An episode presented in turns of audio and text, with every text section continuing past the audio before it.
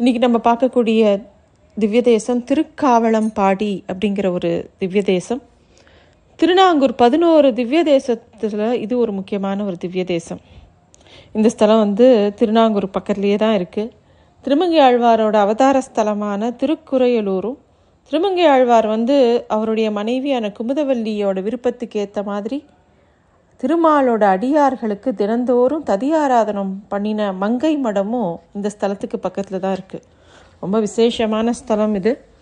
காவளம் அப்படின்னாலே பூம்பொழில் அப்படின்னு அதுக்கு ஒரு அர்த்தம் உண்டு. கா அப்படின்னா சோலைன்னு அதுக்கு ஒரு அர்த்தம் இருக்குது சோலை வளம் ரொம்ப மிகுந்த ஸ்தலமாக இருந்ததுனால இந்த இடத்துக்கு காவளம்பாடி அப்படிங்கிற பெயர்.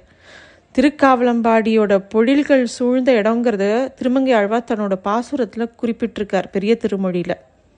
மந்தமார் பொழில்கள் தோறும் மடமயிலாலும் நாங்கை கந்தமார் காவலந்தன் பாடியாய் கலைக்கண் நீயே அப்படின்னு மங்களாசாசனம் பண்ணியிருக்கார். இதிலிருந்து இந்த இடம் ரொம்ப சோலையால் சூழ்ந்திருந்த இடம் அப்படிங்கிறதும் ரொம்ப பார்க்கறதுக்கே ரொம்ப அழகாக இருந்த இடம். துவாரகையில் கிருஷ்ணர் எப்படி கோபாலகிருஷ்ணனா சேவை சாதிச்சாரோ அதே மாதிரி இந்த திருநாங்கூரில் இந்த பதினோரு இடங்களில் பெருமாள் வந்து இருக்கிற மாதிரி இங்கே சிவன் பிரார்த்தனை பண்ணிக்கிறார். இந்த ஸ்தலத்தில் பெருமாள் அதுக்காக கோவில் கொண்டதாக சொல்லப்பட்டிருக்கு. இங்கே இருக்கக்கூடிய ஸ்தலத்தை சுற்றி ரொம்ப சோலையாக இருந்ததுனால திருக்காவலம்பாடி அப்படிங்கிற பெயர் வந்தது. இந்த ஸ்தலத்தில் இருக்க பெருமாள் வந்து ருத்ரனுக்கும் விஸ்வக்சேனருக்கும் அதாவது விஸ்வக்சேனர்னா சேனை முதலியார்னு எல்லா கோவில்லையும் சேவிப்போம் இல்லையா? அவருக்கும் சேவை சாதித்ததாக புராணங்களில் கதைகள் இருக்குது பெருமாள் வந்து எப்படி இந்த சேனை முதலியாருக்கு காட்சி கொடுத்தாருங்கிறத பார்க்கலாம். இந்த ஸ்தலத்தோட பெருமை பற்றி பாத்ம புராணத்தில் ரொம்ப விரிவாக பேசப்பட்டிருக்கு. முன்னொரு யுகத்தில் ஹரிமித்ரன் அப்படின்னு ஒரு பக்தன் இருந்தானான் அவன் வந்து இந்த ஸ்தலத்தில் இருக்கிற பெருமாளை குறித்து ரொம்ப கடுமையாக தபஸ் பண்ணுறான் அப்போது அவனுக்கு வந்து பெருசாக செல்வம் மிற்ற சுகங்கள் மேலெல்லாம் பெருசாக ஆசை இல்லை. ஹரிமித்ரனுக்கு மோட்சம் அடையணுங்கிறது தான் ஒரே குறிக்கோளாக இருந்தது. மோட்சத்துக்கு ஆசைப்படுற வாழையெல்லாம் முமுக்ஷு அப்படின்னு சொல்லுவாள் அந்த மாதிரி இருந்தால் இந்த ஹரிமித்ரன். அதனால் பெருமாளோட திருவடியிலேயே தன்னோட மனசை அப்படியே நிறுத்தி ரொம்ப ஸ்ரத்தையோட தபஸ் இருக்கான். ஹரிமித்ரன் ஹரிமித்ரனோட தபஸை மெச்சின பெருமாள் அவனுக்கு நேரில் காட்சி கொடுக்கணும்னு முடிவு பண்ணுறார் அப்படி முடிவு பண்ணும்போது பெருமாளுக்கு ஒரு யோசனை வந்ததான். எந்த திருக்கோலத்தில் இவனுக்கு சேவை சாதிக்கலாம் அப்படின்னு யோசிக்கிறார். பலவிதமான கோலங்களை பற்றி எத்தனையோ விஷயமா யோசிக்கிறார். அப்போது பெருமாளுக்கே தோணித்தான். உலகமே ரொம்ப மோகிக்கக்கூடிய அவதாரம் கிருஷ்ணாவதாரம். அந்த மாதிரியே இவருக்கு நம்ம வந்து சேவை சாதிக்கலான்னு ஹரிமித்ரனுக்கு மட்டும் இல்லாமல் இந்த உலகம் முகல் முழுக்கையும் எல்லாருக்கும் நன்மை கொடுக்கணுங்கிறதுக்காக மனசில் நினைக்கிறார்.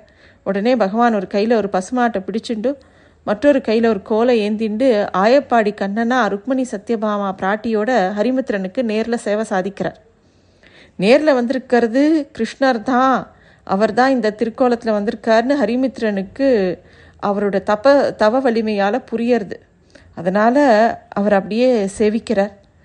இந்த கோலத்தை பார்த்த உடனே விஸ்வக்சேனருக்கும் ஆசை வந்துடுத்து. உடனே இந்த ஸ்தலத்துக்கு ஓடோடி வந்து பெருமாளை இந்த திருக்கோலத்தில் சேவிக்கிறதா ஐதீகம்.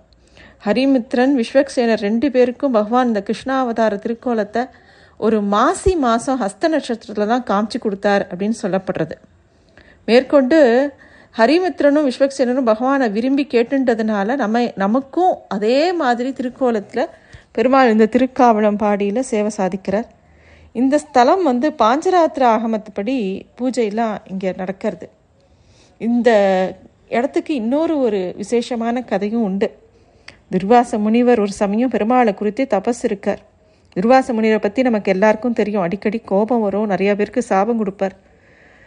இவர் வந்து தபஸ் இருந்த உடனே இந்திரனுக்கு எப்பயும் போல பயம் வருது. ஏன்னா யார் தபஸ் இருந்தாலும் இந்திரனுக்கு பயம் வரும். ஏன்னா தன்னோட இந்திர பதவியை ஆசைப்பட்டு தான் எல்லாரும் தபஸ் இருக்கான்னு அவன் நினச்சிப்பான்.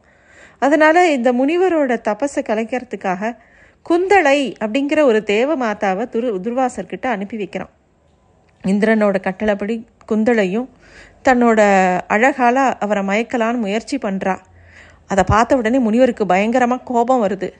அதனால் குந்தளைக்கு சாபம் கொடுக்குறார் நீ ஒரு வேட்டு வச்சியாக பிற பிறந்துக்கோ அப்படின்னு சாபம் கொடுத்துட்றார் குந்தளைக்கு ரொம்ப வருத்தமாக இருக்குது அவருக்கு கிட்ட மன்னிப்பு கேட்குறா அப்போ துர்வாசர் அவர் அவளை பார்த்து சொல்கிறார் நீ வேட்டு வச்சியாக பிறந்தாலும் உன் வயத்தில் நல்ல நற்குணங்கள் வாய்க்கப்பெற்ற ஒரு குழந்தை பிறப்பான். அப்போ உனக்கு சாப விமோச்சனம் கிடைக்கும் அப்படின்னு சொல்லிட்டு போகிறார் துர்வாசரோட சாபம்படியே குந்தலை வந்து வீரவாகு அப்படிங்கிற வேடனோட மகளாக பிறக்கிறா. பிறந்த அந்த குழந்தைக்கு சுவர்கலை அப்படின்னு எல்லாரும் பெயர் வைக்கிறா. அவளுக்கு திருமண பருவம் வரும்போது ஒரு நாள் நர்மத கரை நதியில் அவர் நீராடின்னு இருக்கும்போது ஒரு அப்புறம் அங்கே அவள் அப்படியே நீராடிண்டு அந்த கரை ஓரமாக வரும்போது அது வழியாக போன வருண பகவானுக்கு ஸ்வர் கலையை பார்த்த உடனே ரொம்ப ஆசை வந்துடுத்து. அப்பா அவளோட சேர்ந்து இருக்கார்.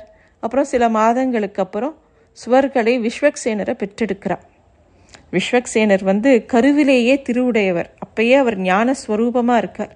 காஷ்யப முனிவர்கிட்ட சகல சாஸ்திரங்களையும் கற்றுக்கிறார் அதுக்கப்புறமா எம்பெருமானை நோக்கி கடுமையாக தபஸ் பண்ணி விஸ்வக்சேனர் பரமபதத்தில் நித்தியமாக கைங்கரியம் பண்ணக்கூடிய வாய்ப்பு தனக்கு வேணும் அப்படிங்கிறத வரமாக கேட்குறார் நித்திய சூரியாக இருக்கக்கூடிய பேற்று அவருக்கு கிடைக்கிறது.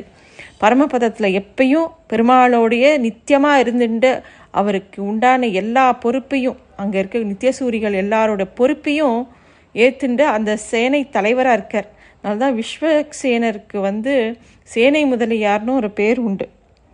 விஸ்வக்சேனரை பெற்றதுனால சுவர்கலையோட சாப விமோச்சனமும் கிடைக்கிறது அவளுக்கு.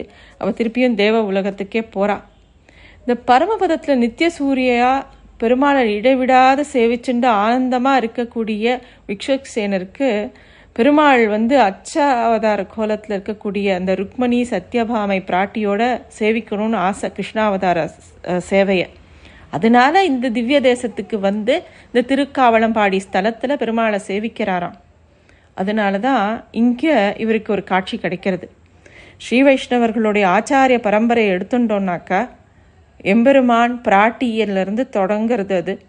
அப்போது மூன்றாவது ஆச்சாரிய ஸ்தானத்தை அலங்கரிக்கிறவர் இந்த விஸ்வக்சேனர் சேனை முதலியார் அப்படிங்கிறவர்.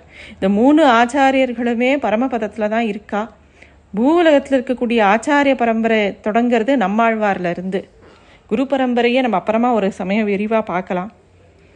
இங்கே இருக்கக்கூடிய பெருமாளோட மூலவர் பேர் கோபாலகிருஷ்ணன் ராஜகோபாலன்னு திருநாமம். தாயார் வந்து ருக்மணி சத்யபாமா. உற்சவருக்கு கண்ணன் ராஜகோபாலன்னு திருநாமம். தாயாருக்கு மடவரல் மங்கை செங்கமல நாச்சியார்னு திருநாமம். ரொம்ப ஒரு அழகான ஸ்வயம்பு விமானம் இது. இந்த திவ்ய தேசம் கருட சேவை போது இந்த திவ்ய தேச பெருமாளும் அங்கே வருவார்.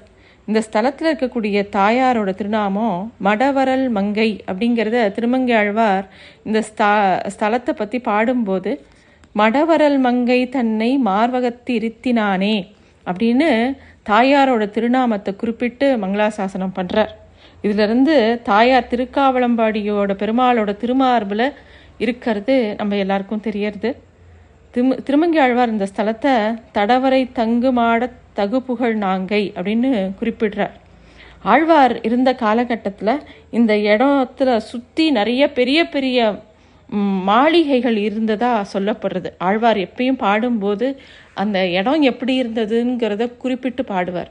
இது ரொம்ப விசேஷமான ஸ்தலம். எல்லாரும் அவசியம் போய் சேவிக்க வேண்டிய ஒரு திவ்ய தேசம் இது வந்து திவ்ய தேசம் பேர் திருக்காவணம் பாடி